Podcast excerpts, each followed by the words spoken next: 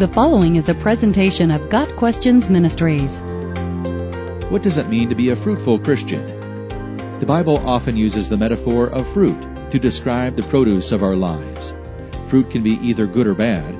Romans 7 verse 5 says, For when we were in the realm of the flesh, we bore fruit for death. A fruitful Christian will produce better results. The fruit of the righteous is a tree of life. Proverbs 11 verse 30. Fruit is the direct result of whatever controls our hearts. A fruit of a life not surrendered to Jesus includes sexual immorality, impurity and debauchery, idolatry and witchcraft, hatred, discord, jealousy, fits of rage, and many more evils. Galatians 5 verses 19 and 20. In contrast, the fruit of the Spirit of God is love, joy, peace, patience, kindness, goodness, faithfulness, gentleness, and self-control. Galatians 5 verses 22 and 23. God the Father is the gardener. John 15 verse 1. And he desires us to be fruitful.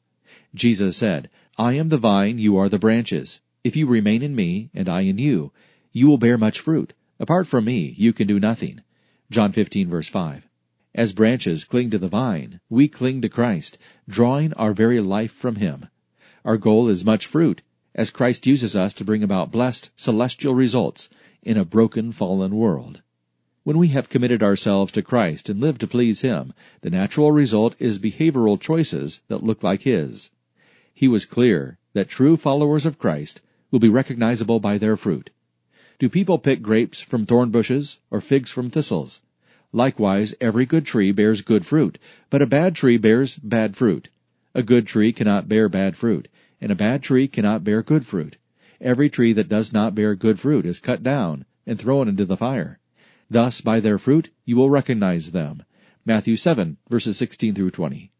There are many ways Christians can be fruitful. True fruitfulness begins in the heart with the fruit of the Spirit. The inner fruit affects outward actions. Our words and our activities will glorify the Lord, and God's will is accomplished.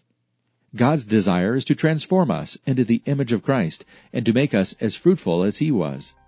In our allegiance to Him, we want to be characterized by good works humility, and forgiveness. We want to always be ready to give an account for the hope that is in you. 1 Peter 3 verse 15. We desire to be the good soil Jesus spoke of in the parable of the sower in Matthew chapter 13. The result of spiritual fruitfulness is that God is glorified, we grow, and others come to know Christ. This is the ultimate fruitfulness for a child of God. Got Questions Ministry seeks to glorify the Lord Jesus Christ by providing biblical answers to today's questions. Online at GotQuestions.org.